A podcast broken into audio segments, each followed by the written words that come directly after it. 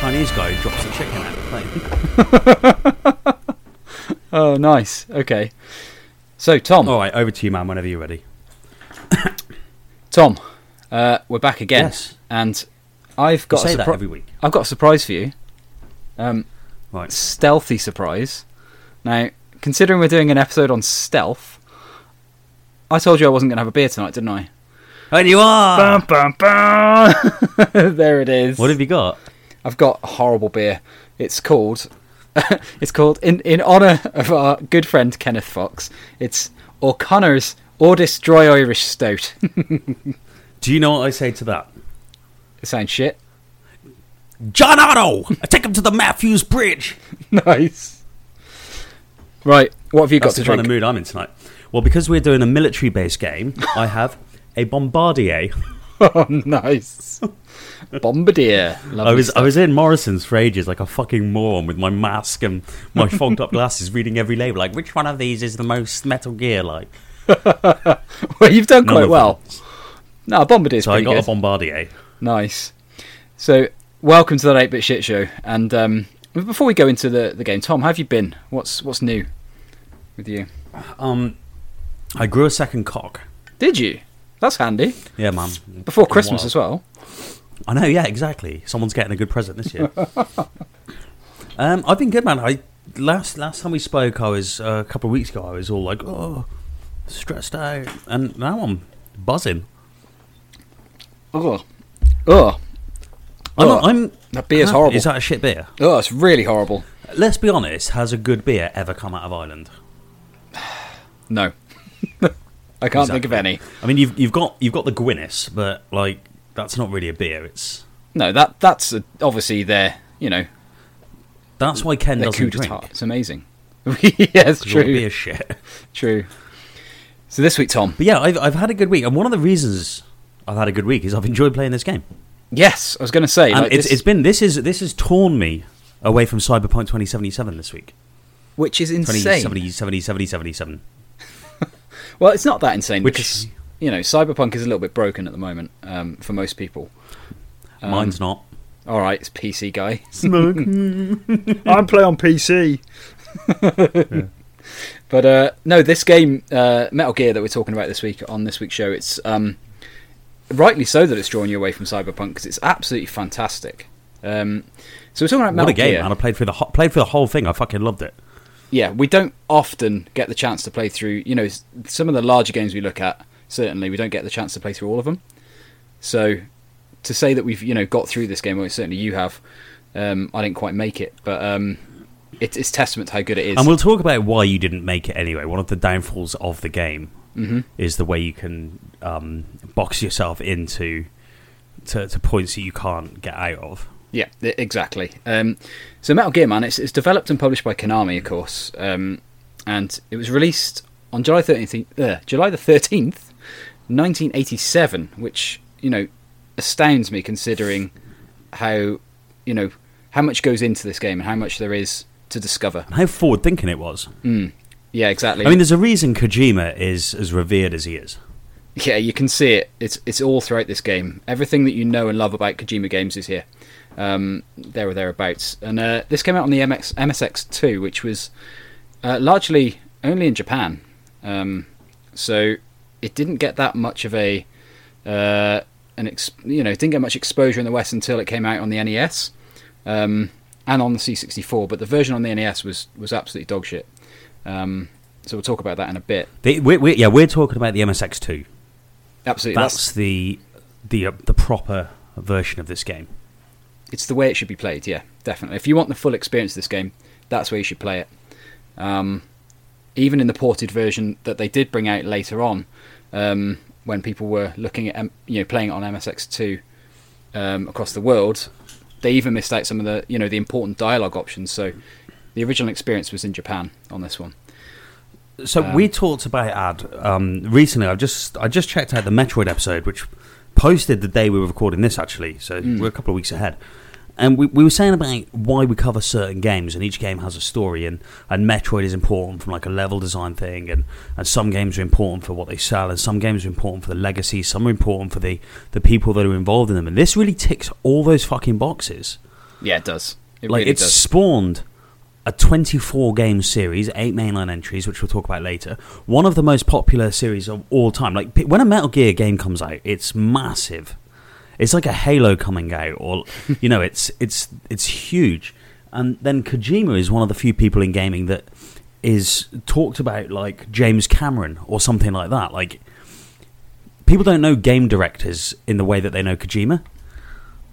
I think even people outside of you know uh, outside of people only play like COD Really or whatever, gaming, you know, yeah. fifth, fifth, you know, FIFA gamers and things like that. Them they'll pricks. they'll know who Kojima is. They'll they'll have heard of the name Kojima, um, just because he's so. Do you think he pronounces it oh, Kojima? I fucking hope so. That'd be amazing. Imagine you walked into a Japanese room. men speak. in, in my mind, So for some always say context, "oh" first. Aw. so for So a little bit of racism there. Sorry. For some aw, context for when this game came out, I'm going to give a couple of games that were, or well, things that were going on in the gaming world at this time. So, Konami itself actually releases uh, Contra and Castlevania 2, two massive games there. Simon's Quest. Simon's Quest is that what it's called? Yeah, it's Castlevania 2. And it- Contra, obviously for our UK listeners, um, the Contra title, it's, it's called, hold on, it does. It has a stupid name in the UK. Oh yeah, yeah, I remember Um, this. Um, what is it? Sake. Whilst you're getting through that, um, what else was there? Capcom releases Street Fighter and Mega Man this year. A Probotector. Probotector. Sounds like a fucking condom brand.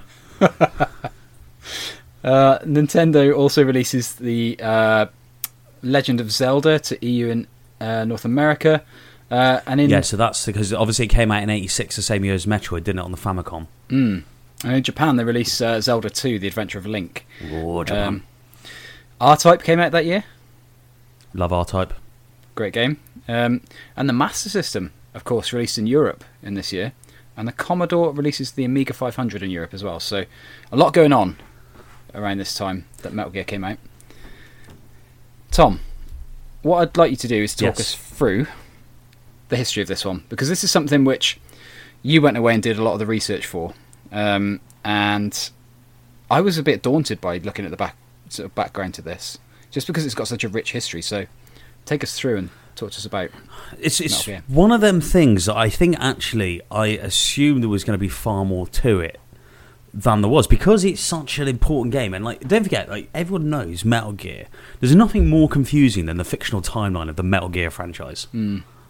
Yeah, Because even by the third, like they had the Metal Gear One, Metal Gear Two, Metal Gear Solid, then Metal Gear Solid Two, then Three was a prequel.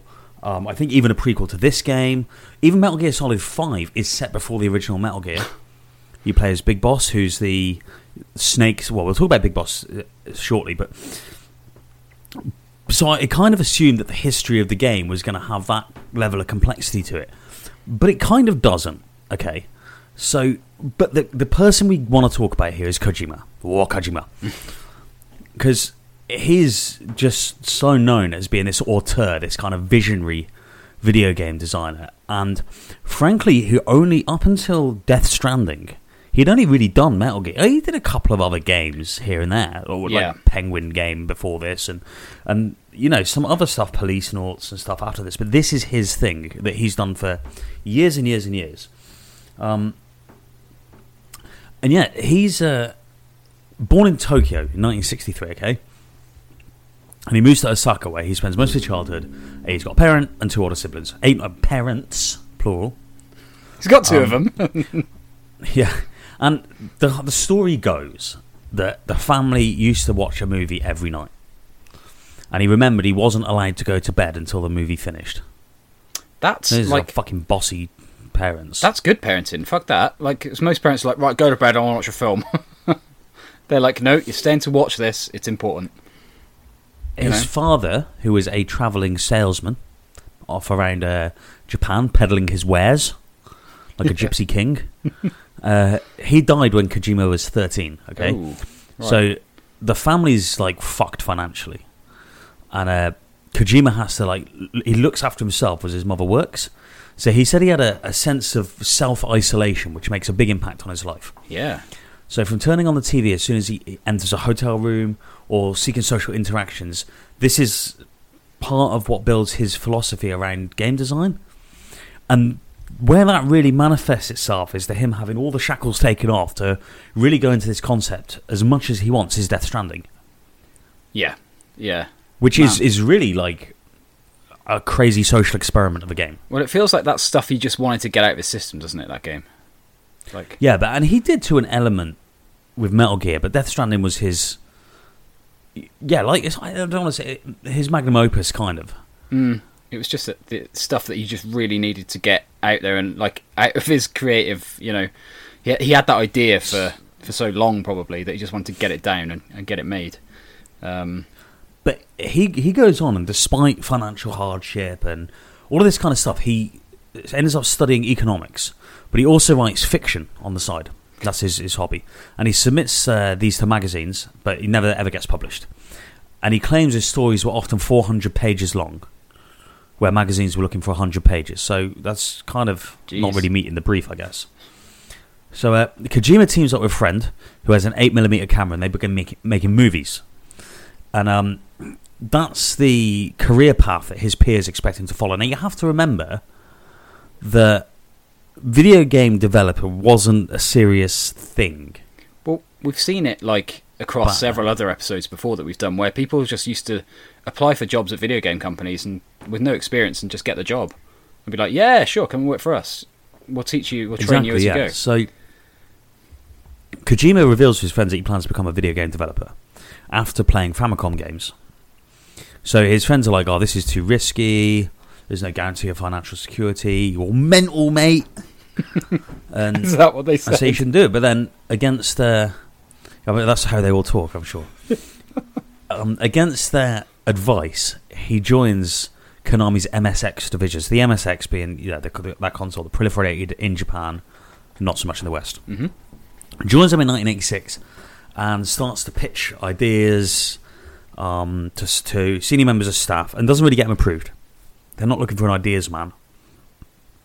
But he also has no prior knowledge of programming. Now, one of the things is that video game designers in 1987 were programmers who happened to design video games. Mm. You didn't have like a game director. There's no Cory Barlogs or Neil Druckmans of of that day.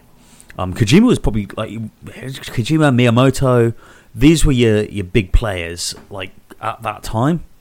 Um, and Kojima obviously not yet at that time. Yeah, yeah. So the first he works on is a game called uh, Arctic uh, Antarctic Adventure, which is a sequel to Penguin Adventure, So I, I looked which at upped this the song. action with RPG elements and multiple endings. So straight away, Kojima's like playing Penguin Adventure, and he's like, you know what, we need multiple endings.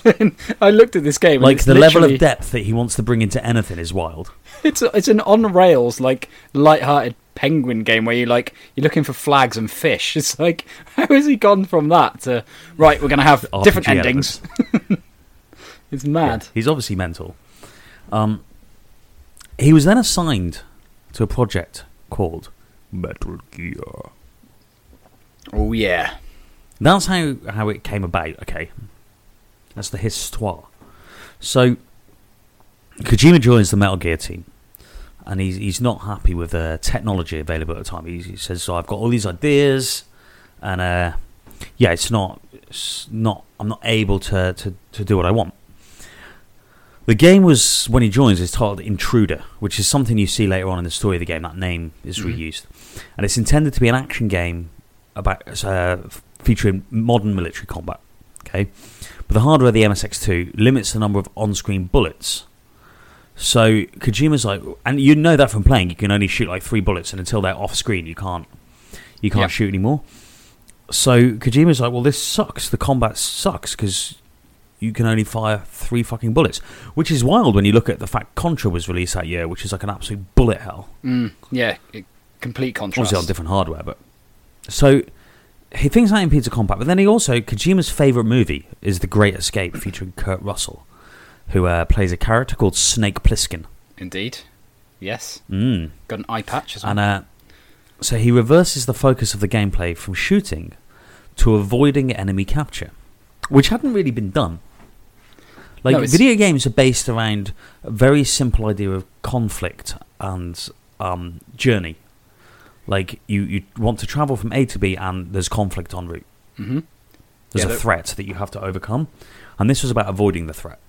So hold on, was I wet my whistle. No, you're exactly right though. Like it, it wasn't something that was a common mechanic in gaming at all. Like um, y- you would often be looking to engage with your enemies as soon as you saw them. There was never any sort of right. I need to avoid these and go a different way. So different idea, really different idea. Exactly. We'll get into how all, how all that plays out in the game because it's so fucking effective. hmm So the MSX doesn't really have a presence in the US, and Konami reworked the game when it came out for the NES, but they did a bad job of it. So the team responsible keeps the components in the gameplay, but they totally reworked the layout of Outer Heaven, and we'll explain what Outer Heaven is, and you're going to hear these terms that, that pop up throughout Metal Gear's and Metal Gear Solid history. Um, stripping out the balance that Kojima worked carefully into the original game. So one of the things he really did design these, and the people who did the NES version took the components and kind of threw them together in a new order, and probably didn't appreciate the level of um, nuance that was in the level design. And No, it's something I really appreciate now. Yeah, hundred percent. We'll we'll get into that when we talk about the gameplay because there's so much to talk about there about the, the types of things that he put into this game. It's all cleverly thought out. There's there's nothing in there which doesn't need to be there. Um, but we'll go into Now that. it, sa- it says, yeah, it says here in my notes they even removed the final boss fight against Metal Gear, uh, um, replacing it with blowing up a defenseless computer. now I take issue a little bit with that because a Metal Gear is not the real final boss fight, hmm and also Metal Gear is kind of a defenseless computer as well. It, yeah, it doesn't really do anything, does it? Not like it does in Metal Gear Solid, where it attacks you. no, Um, well, yeah, well that's Metal Gear Rex. Yeah, yeah, yeah. I know it's not the original Metal Gear, but it's the same concept. It's you know, it's a mech Mm. that you find at the end, and this is just. It was really hard actually. Mm, So the NES version is kind of lamented for being more difficult, but basically through fault of the gameplay programming and design, like broken enemy controls, lines of sight. Um, the radio tips give clues relevant to the layout of the MSX version, so it's deceptive for that game, which is really funny because you do you speak to people over your radio. Well, I'll break down how the game plays in a minute, but but you get these clues, and yeah, they were referring to the wrong game essentially. So Kojima says the NES version is his least favorite of all the, the Metal Gear games. So a couple of things I want to talk about here before we just get into gameplay and design and talk about just because I want to just explain to people what the game is, how it plays, etc. But the cover art for this game, ad I've pointed Yeah. out here that this very much appears to be a picture of um, based on the image of Michael Biehn playing Kyle Reese in the Future War from the first Terminator movie. Do you agree? So what you've done here, Tom, very cleverly, is you've put two shots side by side of the cover of Metal Gear and then a picture of Carl Reese from Terminator next to it, and fuck me, it's identical. There, there's like he's not wearing gloves on Terminator, but other than that, it's, He's even got the scope on his pistol and Yeah. like he's got the pouches on his like on his belt. It's it's it's exactly carbon copy almost. his So- face looks like Yeah, Michael does. Biehn. It does. He has the same hair, the same expression, the same little headset. Ye- Like I don't know how they got away with it. Well, that that's like a lot of things in Asian culture. They do tend to like get away with copyright stuff, don't they? That they do it a lot. And, And also 1987 on video games, which wasn't yeah, no one really gave a fuck about, it, did they? no, and I I mean you can see the influence of movies on Kojima right there. Um, I don't know if it was him that had the idea to put it as. as I'm as sure it was. but- I think Kojima keeps his gets his dirty hands all over everything he can. damn right. But uh, no, it's a cool cover though, isn't it? Looks awesome. It's a great cover. Like, It- that would've- it- That would make me want to play the game. I'd be like, fuck, that looks cool. So yeah. Tom, um, let's let's move on and talk about the actual game because we spent a lot of time with this game over the last week or so. Um, as I said, more time than probably we usually do. Uh, and let, let's talk well, we about give that. every game its just desserts. That like, if a game, if we get through it quick, or it's not worth our time, or we feel like we've had a good good flavor, but Metal Gear is that kind of game where you really you you want to see it all. Mm. And was- also because I, so I flip flop on this podcast about whether I like Metal Gear Solid or not. So I want to set the record straight.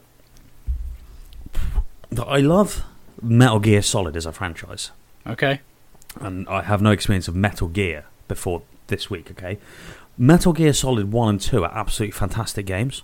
hmm Like 10 out of 10 games. Metal Gear Solid 3 I don't like, Okay. which is funny because it's a lot of people's favourite game. Um, I really, really like Metal Gear Solid Peace Walker on the PSP. I like Metal Gear Acid as well. Um, I'm not a huge fan of Metal Gear Solid 4 because I was maybe at the time it was out and the age I was, I wasn't to understand the satire surrounding the American patriotism in the game. yeah. Okay. It's quite fucking deep Mm. for a, what was what a PS3 early PS3 game. Mm. Yeah. Yeah. Maybe even not that I was too young. I just maybe wasn't didn't know my way around that franchise and that kind of fiction enough. And Metal Gear Solid Five is great, and Ground Zeroes was great. So, but what I I do not like is some of the gameplay in the games, the length of some of the cutscenes. It's very exposition heavy. It so is. it's one of those I really appreciated, but it's hugely flawed and always has been. Yeah, but you can almost get past. Well, I, I can certainly get past it anyway. When I Metal Gear Solid is one of my all-time favorite games. Um, The best one's the first Metal Gear Solid 1 for me, and I think that's the time it came out, and that will 100% be on this show in, in the next year or so. yeah, we won't go into too much detail on that on that here, but um, when we do cover it on the show, obviously it's going to be um, But know, of course, for those who don't know, is there was Metal Gear, then Metal Gear 2, and then Metal Gear Solid was the third game in the franchise, and ever since then it's been called Metal Gear Solid. yeah, indeed. So it's now seen the the common kind of preconception of this is that Metal Gear Solid is the first game in the franchise, and these were almost two kind of forgotten entries that Kojima cut his teeth in in the concept of the game. Main, uh, largely because these are 2D uh, sprite based isometric games, and Metal Gear Solid's a fully 3D polygonal game. Yeah, I mean it's funny. I always knew they were there in the background. I just never had the desire to go back and play them. Um, frankly, because Metal Gear Solid is such a great game, and I thought, well, uh, what more can it offer me? But So I look at something like Duke Nukem 3D and then go, you go back to play Duke Nukem and Duke Nukem 2, and they're so different. mm, And that was my perception, perception here. I was like, well, I don't want to go back and play Metal Gear because it's going to be so different. yeah, And now I've played it, it's not so different. exactly. So the the, the game uh, is very very similar to how Metal Gear Solid actually plays out. So you, you know you start out and you're in this sort of basement. You get out of the water and you're like, right, shit, what do I need to do? So you're obviously controlling Solid Snake, um, and your mission then is to infiltrate the enemy base without any visual or physical contact from the enemies on, from the outset. You've got nothing. You're basically dropped in, no weapons. Uh, you're dropped into Outer Heaven, which is the enemy base, and you're sort of given this top-down. Such a great name. Well, Outer Heaven, yeah, it is, isn't it? Outer Heaven, you got Foxhound and Big Boss and Solid Snake, and like, man, it's so cool.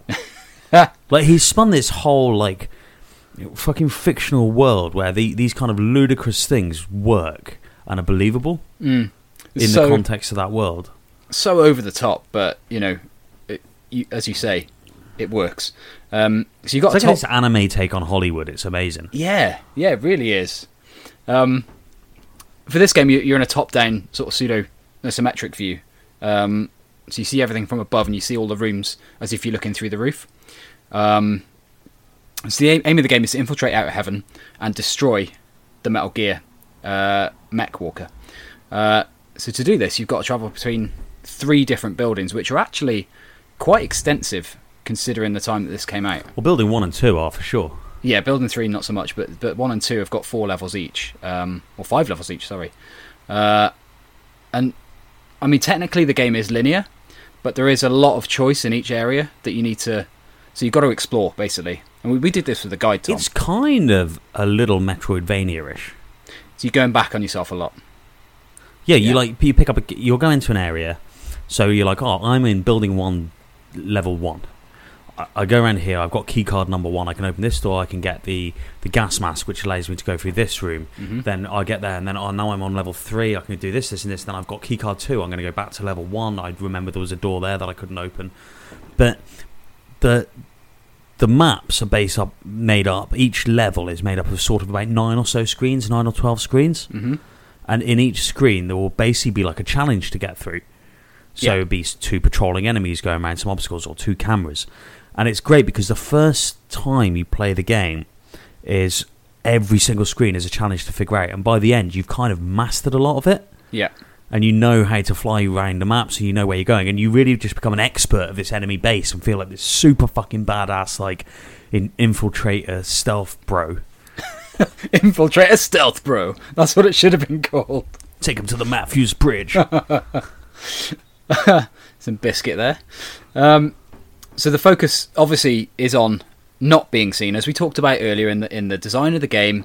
The focus is not getting spotted by the enemy. Um, and in some ways, yeah, it, it does play like a board game. You, you've put that down in the notes here, Tom, and I completely agree. It's like a game of chess almost. Um, well, the, the enemies can face in four directions, Mhm. and they will turn between those four directions, and only if you are standing in front of the line they they're looking at will they see you. So you could be one square up and like diagonally up and to the left, and they'll never see you.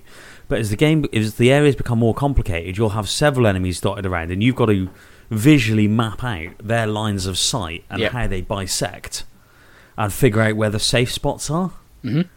And it does. It, it, play, it plays like a, almost like a turn-based board game because you, the enemies will rotate and look different ways every so often, and you've got to learn those things and time.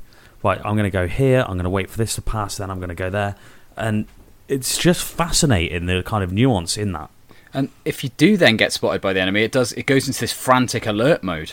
Um, in which case you, you've got to actually escape the enemy and go back to being this sort of spy. Um, but the stealth mechanics are actually really good throughout the game. Um, I don't know if you, And escape the enemy means run to the elevator. right, yeah, as soon as you're in yeah.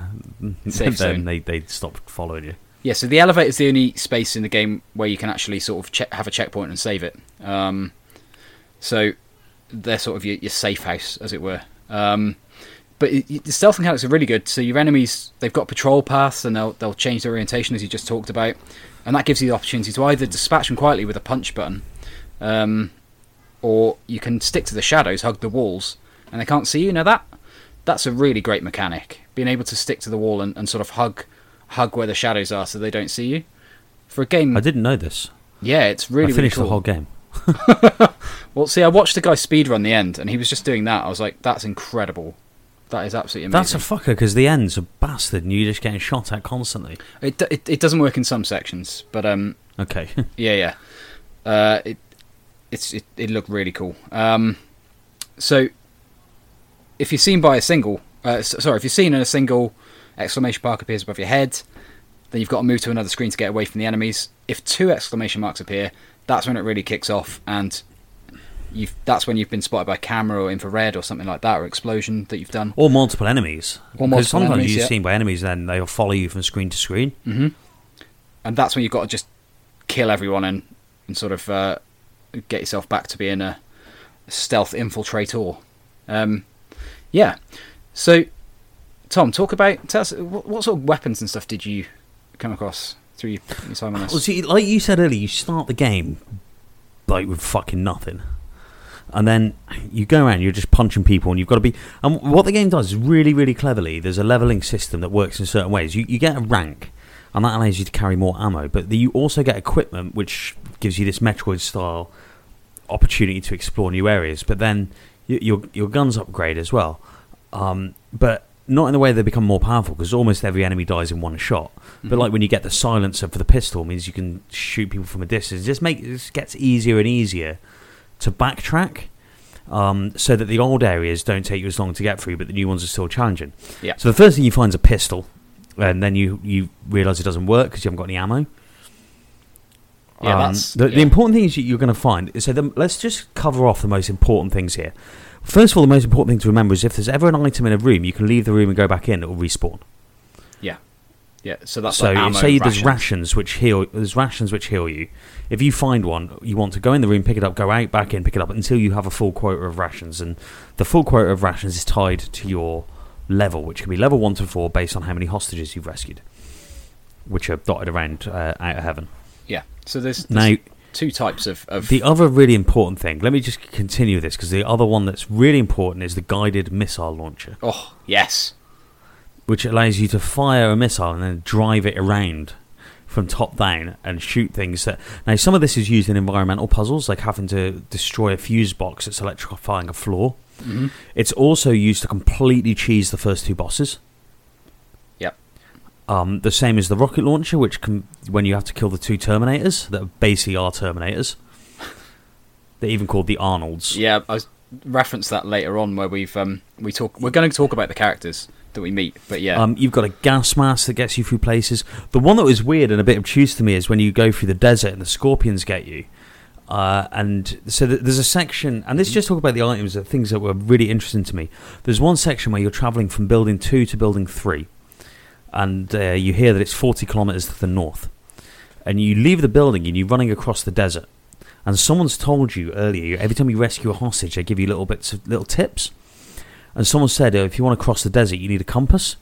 If you run across the desert without your compass equipped, you just keep looping the same screen that looks just like sand, and you never make any progression. Like you're lost. yeah, that's awesome. There's loads of wacky ideas like that, and then like once you equip your compass, you'll actually move out of there and and do things like that. You've got the parachute to, to parachute off the courtyard into the the, the basement uh, bottom of building two. yeah, Also, like there's there's an air tank, so you can um go in the deep water, and that's the thing. Like, it's so cool the way it progresses. And And if you, you- you unlock all these different abilities.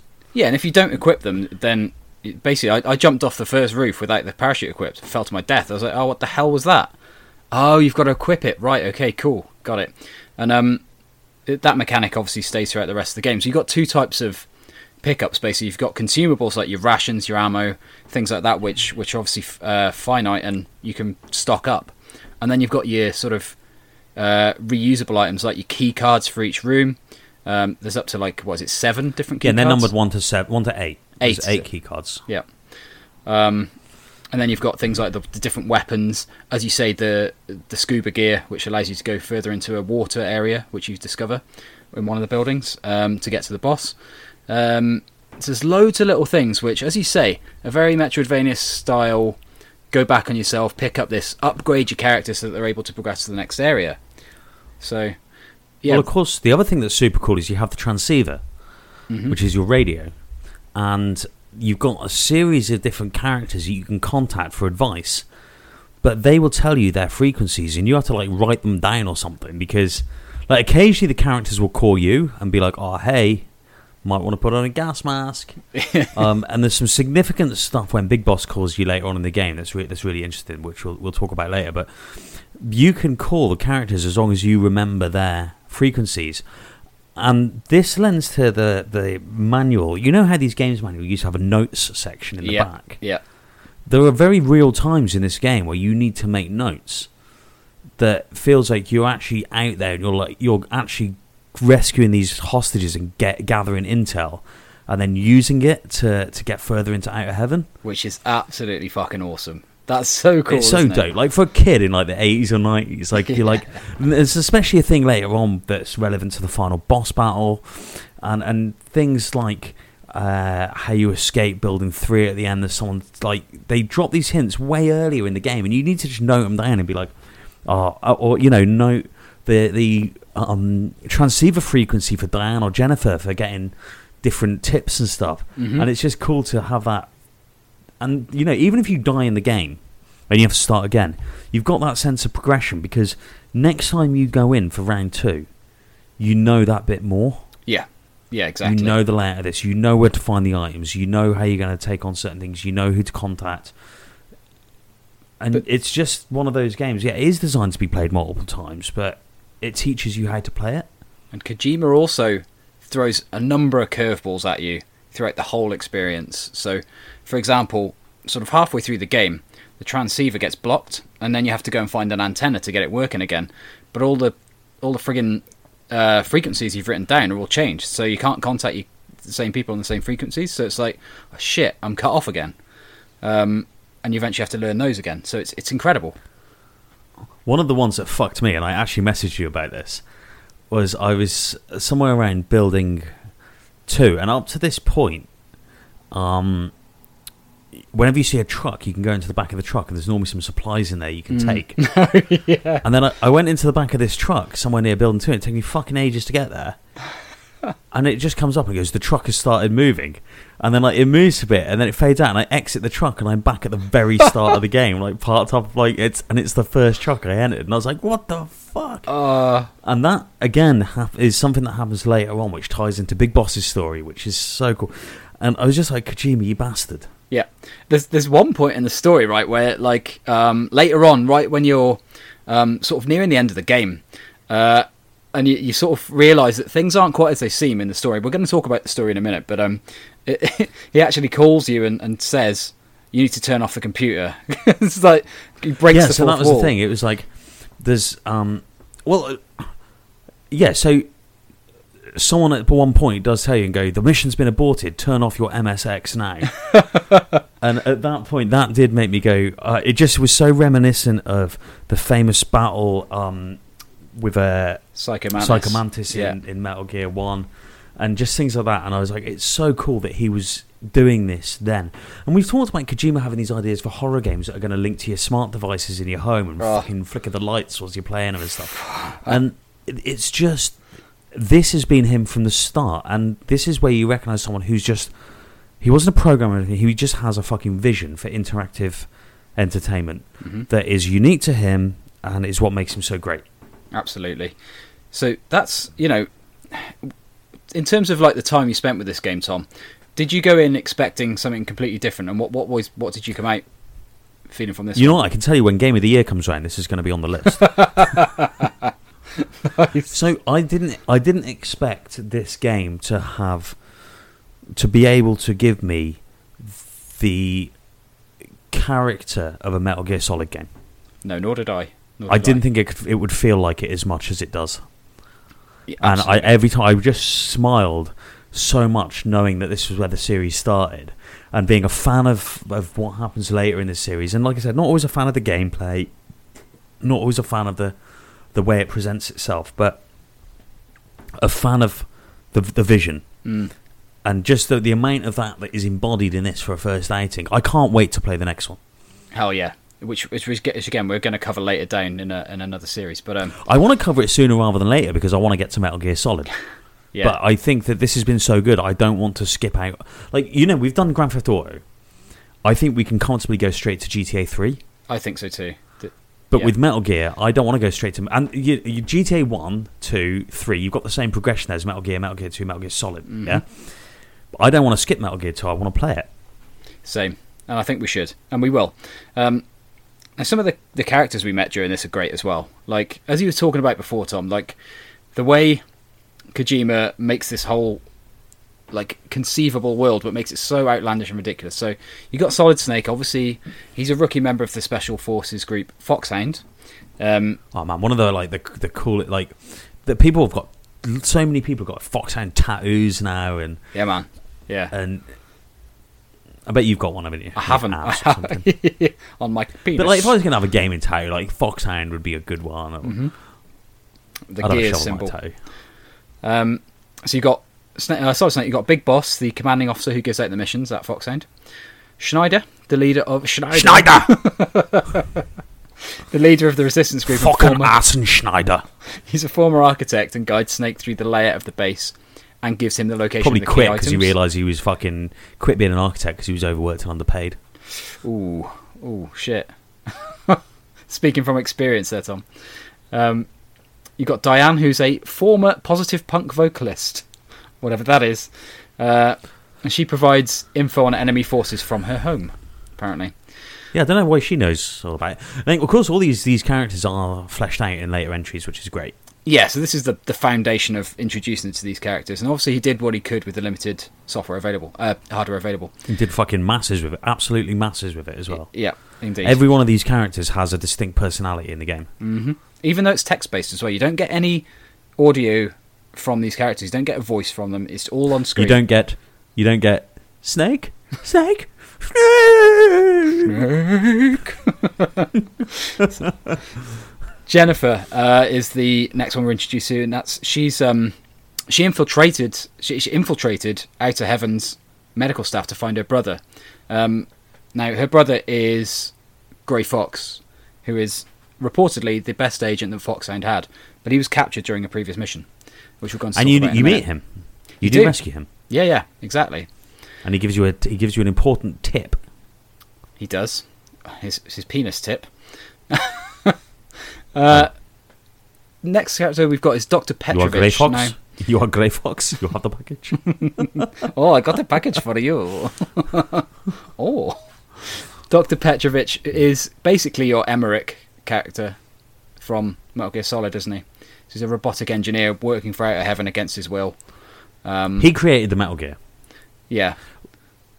Uh, his daughter. He's like ripped straight out of a Bond movie, like the scientist forced to work against his will.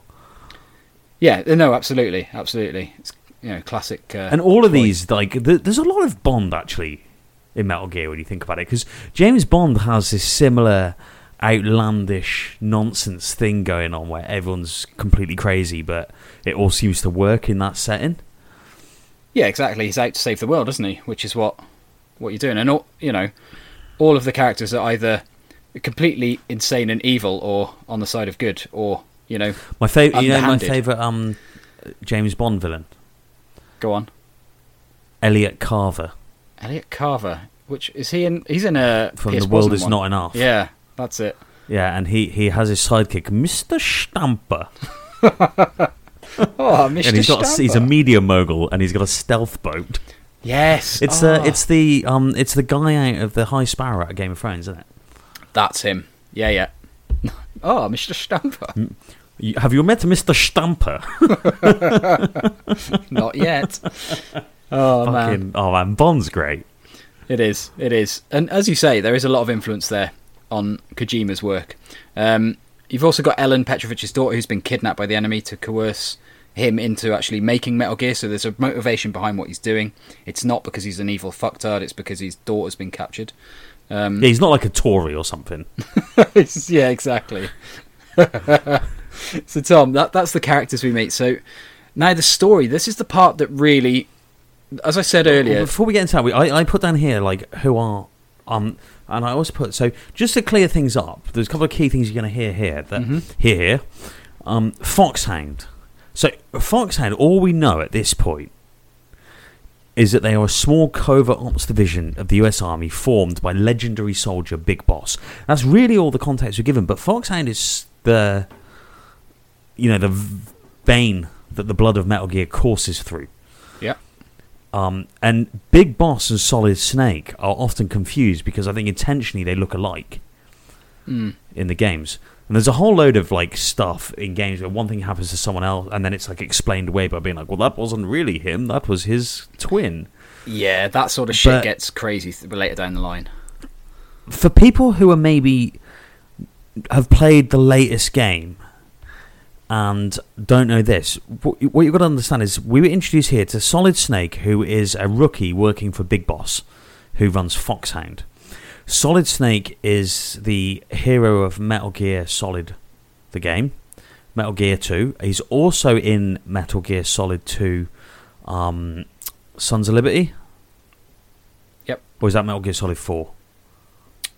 I can't remember now. I'd, I'd have to go back and play. One of they're both four and two are both Sons of Liberty, isn't it?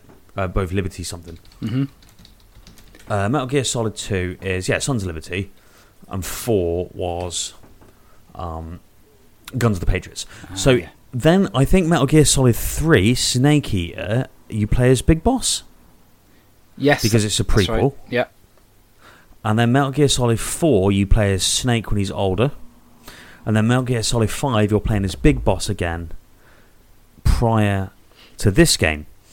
Mhm. And there's a lot of these grey areas where one will be portrayed as the bad guy in a game, and then the next game will explain their actions or, or put you in their shoes to show you, like that maybe they weren't so bad or, or, or their motivation. But Foxhound is the yeah the body that links them all up. Yeah, indeed. So no, it's good to have some context to what we're going to talk about next because the story is the is the element of this. Uh, looking back at this game, which knowing that how many entries we've had since this came out, that was the element that was really like fuck. How are we going to explain this in, in one episode? But actually, um, the story that sets up is is relatively, you know, you, you can follow it basically. So, Tom, you you've got to read through? this from the manual. Yeah, yeah, yeah. Yeah, I can't do. Yeah, go on. Take us through the, the story. Okay, so all right. This is ba- this is basically almost verbatim from, from what's given to you by by the manual and the game and stuff. Okay, so 200 kilometers north of the region of Galzburg in South Africa lay the fortress Outer Heaven. I like that they keep calling it a fortress. It's funny, hmm. a fortified state. So when they say fortress, it's a, it's a big fucking place. This is like, and the building's like, oh, this building's 40 kilometers north. There, you know, hmm then it's not like um, it's not like in the second Metal Gear, Metal Gear Solid, where you're on the like the suspended base. Yeah, yeah. It's very much a base. This is founded by a legendary mercenary, Big Boss, in the late 1980s. In 1995, and the dates are really key to this because timeline's everything in, in Metal Gear. In 1995, the Western world has received intelligence that warned of a weapon of mass destruction that was supposedly being constructed deep within the fortress. High Tech Special For- Forces Unit, that's Foxhound, commanded by legendary soldier Big Boss, sent their best agent, Grey Fox, to infiltrate the stronghold. So, however, days later, contact with Grey Fox is lost. The final transmission consisted only of two words Metal Gear! That's how he said it as well. Yeah. With the goal of rescuing Grey Fox and uncovering the meaning of the cryptic message, rookie operative Solid Snake, which is not named after a boner at all, is sent to Outer Heaven alone. I mean, What? does anyone think it was named after a boner? Because they- they haven't been following. if they do. Oh, it's not a boner. Oh, okay. Oh, mate, how got a solid snake? Are you fucking kidding me? yeah. And then later on, they have Naked Snake as well. And liquid snake. Mm. Yeah, exacto. Anyway, Revolver Ocelot. Man, it's got some characters. Fat Man's my favourite Metal Gear character. Fat Man. What, which one's he in? You know the the bomb throwing guy on roller skates. Oh yeah, yeah, yeah. I do. Yeah, yeah. Fucking hell. So not in this game. So you undertake an operation called Operation Intrude N313. So you uh, you are inserted into Outer Heaven, and Snake then makes contact with local resistance members Schneider, Diane, and Jennifer. Using all of his skills and equipment he procures on site, he manages to rescue Fox. Now, when you rescue Fox, you do come across prisoners throughout the game. And you go up to them, you rescue them, they all give you a little tip. So Fox explains that Metal Gear is the code name of a nuclear equipped bipedal walking tank. Basically, an at, uh, a fucking ATST walker. Um, with nukes with nukes in it, and it can engage in all forms of combat and launch nuclear weapons from any location. So it's the idea is that there's going to be nuclear war from anywhere, not a non-trackable silo. Yeah. So your your nuclear defense weapons would not be work against it. So Outer Heaven plans to use Metal Gear and then impose itself as a new world superpower. It's an ambitious plan. Okay. Hell yeah, it is. So, to destroy Metal Gear and topple Outer Heaven mercenaries, Snake rescues the lead Metal Gear engineer, Dr. Petrovich, and his daughter Ellen. And that's because when you rescue Petrovich, he says, Well, I'm not going to torture you unless you rescue Ellen. And then you rescue Ellen, and then he goes, Ha Haha, L R R R L L R R L R R L R. And you're supposed to know what the fuck that means. Becomes relevant in the last boss. Um, which you might not have picked up on if you watched the final boss on a speedrunner, but it's really it's really important. Yeah. So the scientist explains how the Metal Gear can be destroyed, and Snake takes on Outer Heaven's troops. However, he does begin to notice that the traps put in his way, place, way are too precise, and starts to wonder how information on his activities are being tracked. So you can find all this out by constantly talking to people on your transceiver, and the further you do get through the game, there are these like floor traps that open up, and they seem like unfairly mean, like they're always exactly where you want to go, and then Big Boss begins to act strangely, giving misleading advice that leads you into traps, and eventually ordering you to abort, abort the mission. And Schneider is ambushed by hostiles and presumed dead after losing contact with Snake. So this is a really important element. As you get through the game, you start to approach Building 3. Big Boss, who's been your, your contact to say, oh, hey, you should do this, hey, you need to put a gas mask on, he'll say things like, Snake, you'll, you'll go to an area and there's like a bunch of people attacking you. You'll be like, Snake, get into the truck on the right hand side. And you're like, oh, thanks, Big Boss. You get into the truck, it takes you back to the fucking start of the game. It's Or you'll go in somewhere and you'll be like, Snake, go through the left door. You go through the left door and a pit opens up in the floor and you die. yeah. And you're like, what the fuck? He's like, he's saying things to lead me to my death. Yeah, That's when you start thinking, shit, something's not right here. something's going astray. Exactly. And it's so cool because games didn't do this. They build these characters and then flip it on their head like that. Mm-hmm. Where you'd be like, hold on, something really weird's going on. So Snake penetrates Outer Heaven's main base and he takes out the Metal Gear before it reaches completion. After he safely uh, escapes the base's compound, he's confronted by the mercenary leader of Outer Heaven, who turns out to be Dun dun dun. Big Boss. Now, Kiefer Sutherland in the flesh. Now, actually, you're told the final prisoner you rescue before you take on Metal Gear tells you that Big Boss is, is the leader of Outer Heaven. So the corrupt leader reveals that he's been using his connections to steal military intelligence, establish his own mercenary force, and fund his activities. It was his aim to have Outer Heaven become the world's greatest superpower and to bring the West to its knees. He had Rookie Snake sent in, hoping to have him captured and feed misinformation to the authorities about Metal Gear. But he had underestimated Snake's abilities, capabilities. So, having lost Metal Gear and much of his force, Big Boss starts the self destruct sequence for the compound and promises he will not die alone. Snake, you will join me. Snake defeats Big Boss in the last battle via with with I did with a rocket launcher Yeah. and escapes Outer Heaven compound as it crumbles into flames behind him. The end credits roll. A message from Big Boss is displayed saying that he will meet Solid Snake again. now, important note: fast forward all the way eight games later and 24 spin-offs. You play as Big Boss in Metal Gear Solid 5, and it reveals that the commander defeated by Snake is not the original Big Boss, but his body double, Venom Snake. Oh. oh.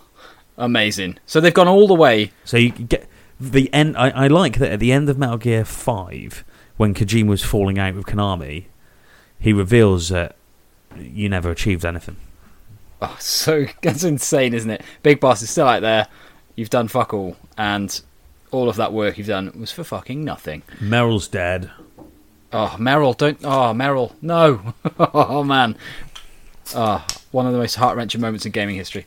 Um, depending on how and you man, played I it out. just want to shout out what we talked about there. The bit when you are going and Big Boss starts acting weird is so good. It's Yeah, so cool. And yeah. he starts talking to you and he tells you, "I'll go in here," and and then you're like, you know everything he's saying is fucking you over at that point. And it's really that last hour of the game where you're just like, "Oh shit!" Like, and it's it's just got that movie thing about it. It's so cool. We were talking before about his um, sort of the isolation he went through as a kid, and like he put Snake in this this place, right? And he's on his own. He's isolated, but he's got that you know he knows he's got a bit of backup and support. But then it's all cut off from him. He doesn't know who to trust anymore. It's like fuck, you know.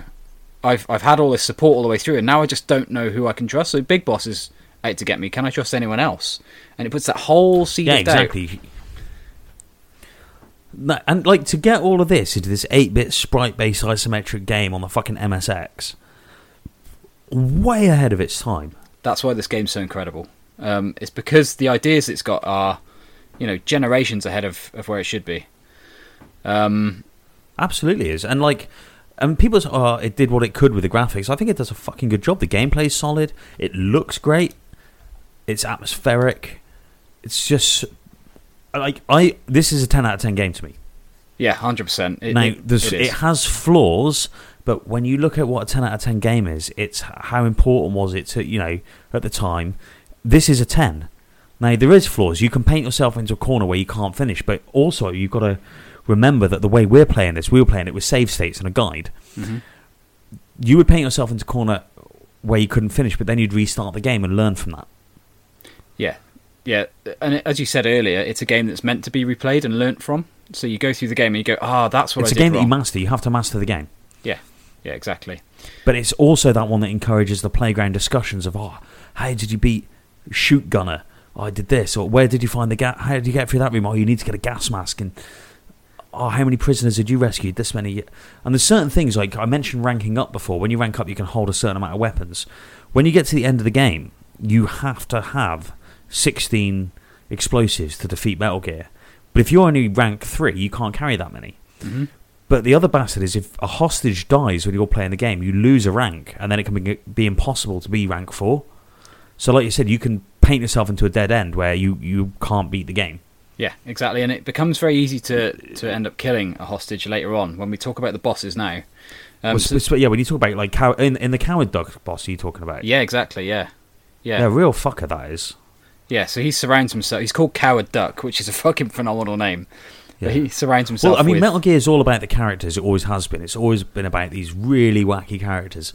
And we've got the what we've put here. We put the list of bosses together, and I think this just shows where some of this started. yeah. So I mean, there's nothing on this list that's as good as Psycho Mantis. I'm No. sorry, or Revolver Ocelot, or the Vulcan, DARPA chief Vulcan Raven. becoming. What was the DARPA chief became decoy octopus or something? and you had uh, the fucking oh, what's the guy in the ninja suit? Fucking was that Grey Fox? I can't remember. Anyway, um, so you get the guy with the, the katana as you go through the hall, and he's bur- he's like butchered everyone with the yeah, that's. Grey Fox. yeah yeah that's it. Um, because yeah, you, you meet all these yeah Frank Jaeger, you meet all these people again in Metal Gear Solid, and what I really wish had when Metal Gear Solid came out, I was an established fan of Metal Gear One and Two. Because imagine how much more that game would have meant to you. Like it meant so much to us as kids anyway, because it was like this is what games can be. Yeah yeah quite. But imagine if you already knew these characters and you'd seen them in this sprite rendered setup and the story, and you were already invested, and then you got Metal Gear Solid. Like it must have been fucking mind blowing. Yeah, like if you're, as you say, invested in the story and you knew the background to all of this, and then it becomes even more real, and they they develop it even further and make it even more zany and and you know involving. Fuck, man, that would have been such a a, a good time to be a gamer, man, and it already was. Um, so some of the bosses you come across, so Shoot Gunner you've mentioned, he's a former Spetsnaz agent specializing in the riot gun. So you can sort of cheese him with the uh, rocket launcher as you um, if you've got that. The remote missiles. Remote, Remote missiles. missile, sorry. Yeah. Uh, But here's a cool thing because you've been captured. You have to get intentionally captured at one point. Um, and that that's kind of cool. That that happens in Bloodborne as well. Uh, you get intentionally captured, and then you um you have to get your gear back to fight him by punching through the wall. yeah, because you're put in a cell and with it's, it's got no door, so you're like, shit, what do I do here? And, and you haven't had that mechanic of punching through a wall before. That's been, not been in the game, so you've got to figure that out for yourself. Um, and you eventually find sort of a hollow ver- uh, area of the wall, don't you, and punch through it. So Yeah, and then later on, when you, you when you tap the wall and it sounds different, later on there's areas that do that, but you have to use a plastic explosive to blow through them, and yeah, and then you think, fucking hell, this game's got secrets, and then you're running around tapping every single wall in Outer Heaven. yeah, because some of the items that you find, you wouldn't.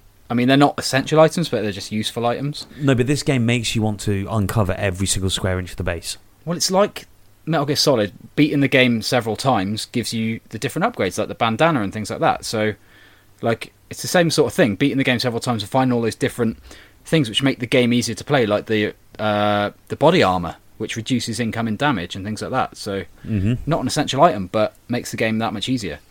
Um, the next guy you come across is Machine Gun Kid. So you can see the, the, the naming of the bosses isn't that adventurous. Um, does what it says on the tin. Uh, he's similar to the above. He's a former SAS operative. He's got machine gun. You can beat him with a remote missile. Um, yeah, and these are basically so. This what this is nice is it paints the picture of who the Outer Heaven guys are. Now, correct me if I'm wrong. Outer Heaven's the name of the base, but is there a group name for the mercenaries that are running the base, like the equivalent of Foxhound? uh, I don't think there is. They're no, just they they're all like a one. bunch of rogue mercenaries. It's it's all yeah, it's like a people ragtag oh, it's bunch. ex Spetsnaz, ex SAS that they've become these mercs and they're rogue and they're, they're a bit like a terrorist organization, but without the organization. Yeah, quite. Yeah, it's just like a, a rogues gallery of of you know people that have defected from various places. Um, the next thing you come across is a fucking real challenge, unless you know a little cheese. Uh, and this is the Hind D, which obviously features heavily in Metal Gear Solid. Un petit fromage. exactly. Un petit fromage de grenadier. Yes. Oui. Cultural. Oui, oui. I like it. So it's obviously the big helicopter. Um, you find a spot on the map by a crate, and you can just cheese it with um, the grenade launcher uh, twenty times to destroy it, and it can't hit you. But its its its its fire is in like a big arc in front of the in front of the player. Oh yeah, so- if you don't know what you're doing, you're fucking dead on this boss. Like yeah, it similar. makes mincemeat of you. Yeah, and that's similar to the tank, the next boss you come across, which has like a um, a corridor that you can't get down. So you have to approach it when it goes up and down this corridor, avoiding its arc of fire, and plant mines in front of it. But you've just been through a, a minefield to get to it as well, which is a really interesting thing. And if you haven't got the mine detector for that, That's the other thing. Like, how cool is it? You go into the desert and like, poof, you're dead. But then you can find a mine detector, and when you equip it, all the mines show up. And it's like, just shit like this didn't happen in games, man. yeah, exactly. One thing I didn't find a useful, Tom, I don't know if you did, was the binoculars. I couldn't get them to work. Didn't use the binoculars, and I like the fact that he has cigarettes at the start, and you never need to use them. yeah, it's true. It's true. And it's just because Kurt Russell smokes in Escape from New York. so like that's the only thing you start off with is a pack of smokes. nice. But Um, that ju- that just adds a bit of character to Snake. it does. Yeah, it's it's very subtle. Like he's gone in there. You can imagine him being like someone out of like a fucking aliens movie or something. He's like takes no equipment with him apart from his lucky strikes. It's just pure eighties, isn't he? He's like eighties action hero. Like I just need my But, lucky like little strikes. things like that that are unnecessary. That you've just got some cigarettes in your inventory, nothing else. Like that just paint some character to who this guy is. Mm. Yeah, d- damn right, man. Damn right. It's he's the classic '80s action hero. Um, It's so badass, and all of that's just thought about and planned out. The tank's a bit of a cock because there is a blind spot that you hide in, but it's not a total blind spot. It can get you. yeah, But the big advantage to that one is that once it's dead, two screens to the south, there's a truck with a ration. mm. yeah. And So you can go up there. And I, I only realised that on about the third time I was fighting it. I was like, hang on a minute. Once I kill this, I can just go and ration up. Because I could carry nine rations by that point. Yeah. Um, because, of course, if you leave the screen and come back before the tank's dead, it, it's refilled with full health and you haven't got full ammo. Or even if you go into your inventory at that point, it goes back to full ammo. So No, once you've health. laid no, once you've laid a mine, if you open the inventory, the mines disappear from the floor. Yeah, yeah, exactly. It's, and that's the same with the because this has a similar mechanic to how you beat the Metal Gear.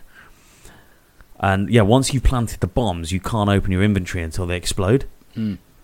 It's fucking annoying. yes, it is. But Um, that's the, that's the limited power of the MSX.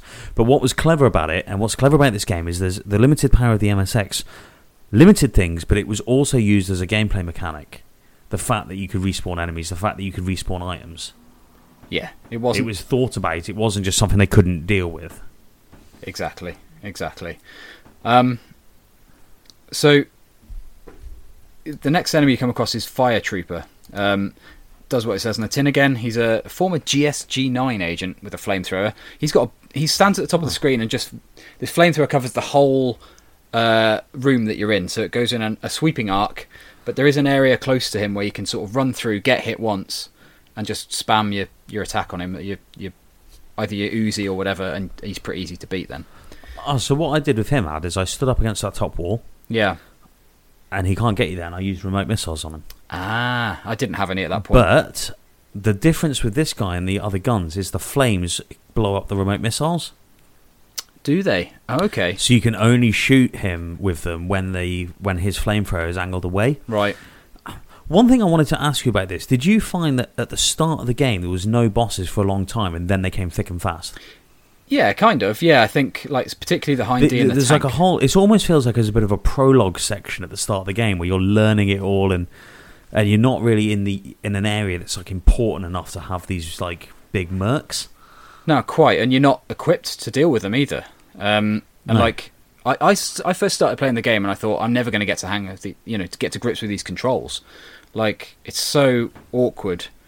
But, Well, you're using the arrow keys and then like F one to four. yeah.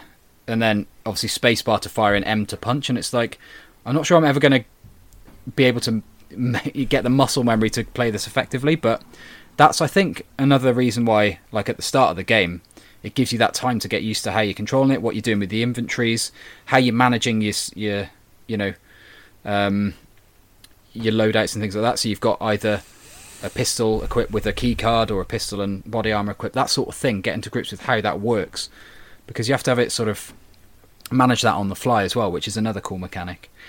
Um, so it's not just you've got them in your inventory and they work on a door. You have to actually equip them. I like that. That's pretty cool. And that means unequipping something else. Exactly. So you've never got the same, you know, you've never got the full range of benefits. You always got to sacrifice something. Um, Coward Duck is the next one you came across that we talked about. Who later became called Dirty Duck. quack, quack, motherfucker. Quack, bitch. Uh, he throws a boomerang. He's a, a boomerang throwing terrorist who shields himself with hostages. It's just amazing. Absolutely amazing. So if you do kill a hostage at that point, which is very easy to do, uh, You're f- you fucked yourself. you're so far into the game at that point that losing that rank means you're not going to finish the game. There's a there's not the exact amount of hostages required for four stars. I think you've got a couple of spare. Hmm. but you cannot afford to be losing a rank at that point. Yeah, yeah. Like I had to, I, I save stated right before this boss fight, and I had to reload four or five times to do it without a hostage dying. Jesus. And one of these hostages is. It's Jen- really shit because what it does is it puts it so that oh yeah I've beat the boss, but now I can't beat the fucking game. Yeah, exactly. And obviously, playing as you were before save states, that that would totally fuck it for you. So And that's the thing that's like that's interesting about this game. The boss isn't very hard, but the consequence of losing hostage means you've got to start the game again, even though you've survived. And it's just like that's such a weird concept to put in a game at this time. Kojima all over though, isn't it? You won the, you, you know, I won the battle, but I lost the war, kind of thing. And it's yeah, absolutely. and it's just yeah, Um, the, the two you mentioned earlier uh, are the Arnolds, um, who are the uh, who are later named Bloody Brad. Bloody, bloody Brad. Brad, Bloody hell, bloody Brad, he's getting right on my fucking tits. So these are two TX11 class androids designed by Petrovich, uh, the captured Designed by. Cyberdyne Systems. Designed and developed by Cyberdyne Systems. Yeah, and these conveniently wear camo trousers, leather jackets, and shades, and look hench as fuck. A little like Arnold Schwarzenegger in The Terminator. Uh, the only way you can beat them is with the remote rockets. Uh, so Nope. Really, oh, that's how I thought you could beat. Oh, okay. How'd you beat them? No, I didn't. I didn't use a, a normal rocket launcher. Did you? Okay, okay. So what you've got, you've got three alleyways divided by two rows of crates. One Arnold patrols the top row, and one Arnold patrols the bottom. But they will steadfastly stick to their patrol route. So what I did add is I ran down to the bottom. As one ran at me, fired a rocket, ran back up, and then he returned to his patrol route. And I just rinsed and repeated that. Right. Okay. Okay. But they hold the um, keycard seven, which allows you to escape building two. hmm I mean, this is the second Terminator reference in the that we've that we've come across here, so you can see he's clearly a big fan of the of the franchise, um, or at least the first film at that point. Um, you know, Yeah, second film wasn't out to 1992. something like that. Four was that? Ninety two, I think. Yeah. 91, 92. Um, First film was 84, so. So yeah, you can see, clearly see the influence there that that, that had on him, and, and popular culture in general of that, of that ilk. Um, now, Metal Gear, Tom. I didn't get this far, so what what is Metal Gear? Okay, so after you kill the Arnolds, you do finally make your way to building three. You unlock a few bit, then you find the um the air tank, and you have to come back to building two, swim under a great big long channel, and collect keycard eight. Then you go back in the building, and there's not a great deal to do. But let me just talk you through this last building because this is interesting. Because you cannot do it without getting injured. Right. Okay. So you rescue a hostage who says, "Big Boss is the enemy. Fucking go murk him. Get him a record deal on Murky Records." um, and the cameras start to fire lasers now. And then you get to uh, like a little zigzag path in a room. You can't get past the cameras without getting shot. Then you get to an electric floor room. Um, and you radio in, I think, Diane or Jennifer, and they're like, "Oh, um, just use rations. Run and use rations." So you just Right. have to run across the electric floor and just die a bit and heal up as you go. So it means you're like fucking battered before you get to Metal Gear. That's you cool. get in, but Metal Gear is this big anime style robot walker thing. But he seems to be like he's powered down and is like I know in like his holding area. But he has two of these laser cameras in the room with him that are going to shoot you whilst you're trying to destroy him. But I it's when you speak. To, I'm sure it's Petrovich when you speak to him because he's the one who has the knowledge of Metal Gear. Says, uh, I, just looking in the room here, one of the things we didn't mention earlier is these laser things that you have to have the infrared goggles to see the path Oh, you can walk through. Of course, yes, Stuff like that. It's just so cool. Another thing I wanted to Um, just mention very quickly because you mentioned cameras was the cardboard box that became oh yeah, that's obviously the famous Metal Gear Solid thing. Yeah, it, that's in it. yeah. So you use that You to get, the past cardboard box. past cameras. Yeah, yeah, yeah. It's amazing. So, when you speak to Petrovich, he's like, "Oh yeah, I can tell you how to kill Metal Gear. You have to plant bombs on his feet." And then he tells you, as I alluded to earlier, L R R L L R R L, whatever it is. And I'm there and I'm going, right, I've got the guide, and it's. I, no, I looked on YouTube, I saw a video guy doing it, and I just thought, I planted all these bombs and it didn't kill him. And I was like, fucking hell, I didn't have enough. What the fuck? I'm going to have to go all the way back to like building two to restock. Um, so then I loaded up a YouTube video and I looked, and the guy who's like, he went in with 15 and I went in with 20, and I was like, what? so I like am I putting him in the wrong place? And then it just like came back to me, this L L R R whatever it was, Oh. and it turns out you have to plant them on the left and right foot in a sequence. That's amazing. It's so cool. That's proper like playground discussion. Like how do you beat Metal Gear? Oh, Petrovich gives you a code, and then you have to plant the bombs. So it's like plant it on his left foot, then his right foot, then twice on the left, once on the right, then once left, twice on the right. Like, and that's the like the order in which you have to detonate the plant the bombs. Whilst these lasers are trying to shoot you. Now it's not very hard because you just go to the side. Then when the laser comes towards you, you run past it, plant one, run back, and they're not going to hit you. But the boss is a puzzle that you have to have written down this code earlier in the game. You have to have written it down. Man, see, I, as you said earlier, I didn't pick that up from just watching the, the, the end of the game on, on the speed run that I, that I had to watch. Well, that's it. I'd watched it on YouTube, and I was like, "Well, he doesn't like." I didn't notice that he was doing something specific. Exactly. Yeah. Yeah, so that is incredible. Again, just testament to the game design that Kojima thought up. So, you know, it's it's quite a ways earlier that you meet up with Petrovich and get that code. Oh, he's like halfway through the game. So to think then eh, that that Do might you remember be him telling you that? Well, yeah, but I didn't pay any attention to it. I didn't even No, think exactly. It just looks like a fucking bunch of not. You don't think this is how I beat the final boss of the game? He gives you like, I just thought it was like a load of gobbledygook because the, the floor opens up at that point, doesn't it? And it's like, yeah. oh. Then he, no, that's when you meet fake Petrovich. oh, yeah, yeah, no, sorry, the wrong bit. Yeah, yeah, yeah. They de- decoy Petrovich. Yeah, which is another great mechanic. You're like, yes, I found him. And the fucking floor opens up and swallows him up. And he just goes, ha ha ha. yeah, then you die. yeah. So yeah, man, amazing. And then obviously you've you've beat Metal Gear, and you think, right, I've done it.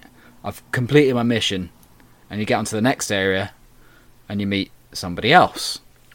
The big plot. Yeah, twist. you, you come across Big Boss, and he's like, Snake.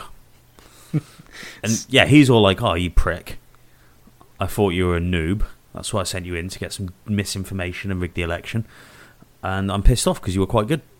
So now I'm going to kill you." And but at this point, you've got when you kill Metal Gear, you get like a 30 second countdown. yeah, you start a self. So by the time you get to Big Boss, you you've got to kill him in like 15 seconds. yeah, so you, you Which start if you've not played him before, or you've only got a pistol left, well, fucking forget that. exactly because he's So what you have to do is stock up on rocket launchers. Yeah, yeah, yeah, yeah. Um, so, so like, yeah, there's a countdown started for the, the whole base to, to blow up, basically. So you've got to go in there, defeat him, and then you still got to escape the base. Now this is the next cool bit. Yeah, and the the final thing is so cool. You run into a room after you kill Big Boss, and there's three ladders. And when you rescue Grey Fox, he says, "The way out is the left ladder." And I remembered that. Nice. And you go up the left ladder. As you go up the left ladder, you see on the second screen the right ladder stops. hmm or the middle ladder stops, and then on the next screen the right one stops. If you were on either of them, you would have had to backtrack and go up. But you really have fuck all time. By the time I got out, I was like less than ten seconds, Yeah, exactly. It's it's if you fuck that and I up, was like co- correctly equipped to kill Big Boss. Had the rockets, did him like as efficiently as you could probably do it. Yeah, Uh, like if I had gone up the wrong ladder, I would have had to start down climbing and probably died in the base. Mm-hmm. but then the screen, And imagine defeating all the bosses and then dying for that. man, again, very Kojima mechanic. Um, and then the end screen is absolutely phenomenal. So you sort of that classic. 80s action hero running away from the base as it explodes Yeah, in the cool background. guys don't look at explosions. exactly. Yeah, man. So you get that, and then you get the cutscene at the end where you get the message saying "Snake." I, I'm, you know, I'll meet. We'll meet again, sort of thing. Um, we'll meet again. Don't know when. not sh- don't know when. I'm, I'm not sure that's what he was singing. I mean, I don't know. It was in text, so maybe it was. That'd be fucking amazing, wouldn't it? Um, so As long as he does it as good as I just did. yeah, yeah, that was pretty good actually. Yeah, well done. Uh, the reception and legacy of Metal Gear is something to talk about. So, considering that the MX, Where do you even fucking start? Like, well, let's talk about this game for, for now because obviously right, we we know how successful the franchise became and where it went and how well received it is even today. But back then, the MSX2, um, as I said earlier, it wasn't really that accessible anywhere outside of Japan. Um, that's a bit of a bag of spanners as well. Like, it's not, it's not a good machine. yeah, um, so it was ranked on MSX Magazine's top 20 best-selling MSX games in Japan for five months. debuting uh, at number four on the October 1987 issue and peaking at number three the following month. So obviously it did well in their own magazine. Uh, the Games Machine gave a positive review of this version, giving the game a 79% global note. They praised the What, graphics. not, not a global note. yeah, full global note, not just a you know local What note. would you give me as a global note, Ad? Of course. So they praised the graphics and size of the game area. Uh, you'd always always get 69 from me. Underlining the fact that it ensured that the action and suspense never wanes. I agree with that. It really doesn't, though. Like, No, you're right. It- there's it- suspense all the way through that game. exactly. Um, they also wrote that the game was rapidly addictive and that the urge to get further in the game is quite strong. Um, they concluded positively on the quality of the game, saying that if this standard of Konami software is maintained, then maybe more people will think hard about joining the other 200,000 MSX users. It's funny, isn't it? 200,000 MSX users, 115 million PS4 users. Yeah. How we've moved along. Indeed. Yeah. And we still can't get a fucking PS5. Um, Don't want one. yeah. I'm going to play Metal Gear 2 next. Exactly. Uh, the NES, NES version of Metal Gear it surprises me. This it was ranked 104th best game made on a Nintendo system in Nintendo Power's top 200 games list. I don't know how it made it in because, by all accounts, it was fucked. Uh, it was just a complete departure from the original. Yeah, but there's a lot of revisionist history, isn't there? Because people know, oh, Metal Gear is good. So Hmm. when they're making this list, how much was it just in their mind that Metal Gear was good? Yeah, maybe they're yeah not remembering the correct version or something. And also, don't trust anything Nintendo Power, right? yeah, I suppose. They're not going to say it was shit, are they? I mean, this wasn't this wasn't a Nintendo published or, or, or developed game, but still. Yeah, yeah, yeah. Uh, 1997, Electronic Gaming Monthly named the NES version the 35th best console video uh, console video game of all time, citing how do you have to think like a sorry how you have to think like a spy to win, which means you don't always have to fight. Well, yeah, but again, the NES version wasn't that good, so okay. Yeah, but if you look at this ad, the NES version went on to sell a million units. There was only 200,000 MSX owners. Mm. Oh, So it's funny yeah, that the MSX version was so superior to this but didn't get that mass when the. NES version so like the vast majority of people who know Metal Gear know the NES version and that's the wrong version to be playing. Oh, it's like so many people would have missed out on such That's a great game. The, that's not the Kojima game. No, and that's probably why he hates it so much. It's because like it, it tarnished what he'd made. Like he'd carefully crafted this experience, and they just shat all over it. Uh, so the game has since spawned eight sequels, plus a number of spin-offs, as you mentioned earlier. The totaling, uh, totaling a number of, uh, sorry, the total number of games is 24 in the franchise, which is incredible. Um, and as after the third entry became Metal Gear Solid, of course. Um, so Jesus, man, we've been going for an hour and 20 minutes. yeah, we're going to wrap up shortly. So um, I think there's not much more to say on the review side of things. Obviously, it was well received. Tom, in terms of what we've done on that 8-bit shit show so far, how does this fare? How does this rank for you as an experience? Possibly the best one. Yeah, okay. I mean, it's it's it's one of the so, so you've got Sonic the Hedgehog, which is like mind blowing. You have got Shovel Knight, which is my favorite game of the last generation. But this is the game I hadn't played before, and it was such a pleasant surprise to see that everything I like about Metal Gear is in there. Yeah, damn straight. I, I, I completely agree. I think, you know, we've we've got all the classics that we're covering, like the Sonics, like we're going to go and cover Mario, of course, um, things like that. But when games like this pop up, where you know that there's a history there, but you're not quite sure of what that is or how good it was, and then when it turns out like this, it's just such a nice surprise, and it's uh, it makes all this really really worthwhile. Um, so I'm really really glad we we decided to cover this in this series. So um, yeah, that was our, our roundup of, of the first ever Metal Gear. Hope that's uh, been informative and enjoyable for for you guys at home to listen to. And I hope that was. Let's bring us back down to where we usually are and have some burp and fart jokes. nice, Tom. Uh, that's been a really, really enjoyable game to go back and look at. So thanks for joining me. Oh, su- super sick! I loved it. I really, really, really fucking loved it. And it's, it's made me all like fuzzy about Metal Gear again, and just remember how much how much I love that shit. That quirky fucking madness. Fuck yeah. So If you have enjoyed that episode of the 8-Bit Shit Show, go over to happyhourgaming.net and check out all of the other shows from Series 2, and of course go back to Series 1 and check out all of the other shows there. Uh, we've got a number of other shows available on happyhourgaming.net, so check that out and come and chat to us on Twitter and Discord. Links are on the website.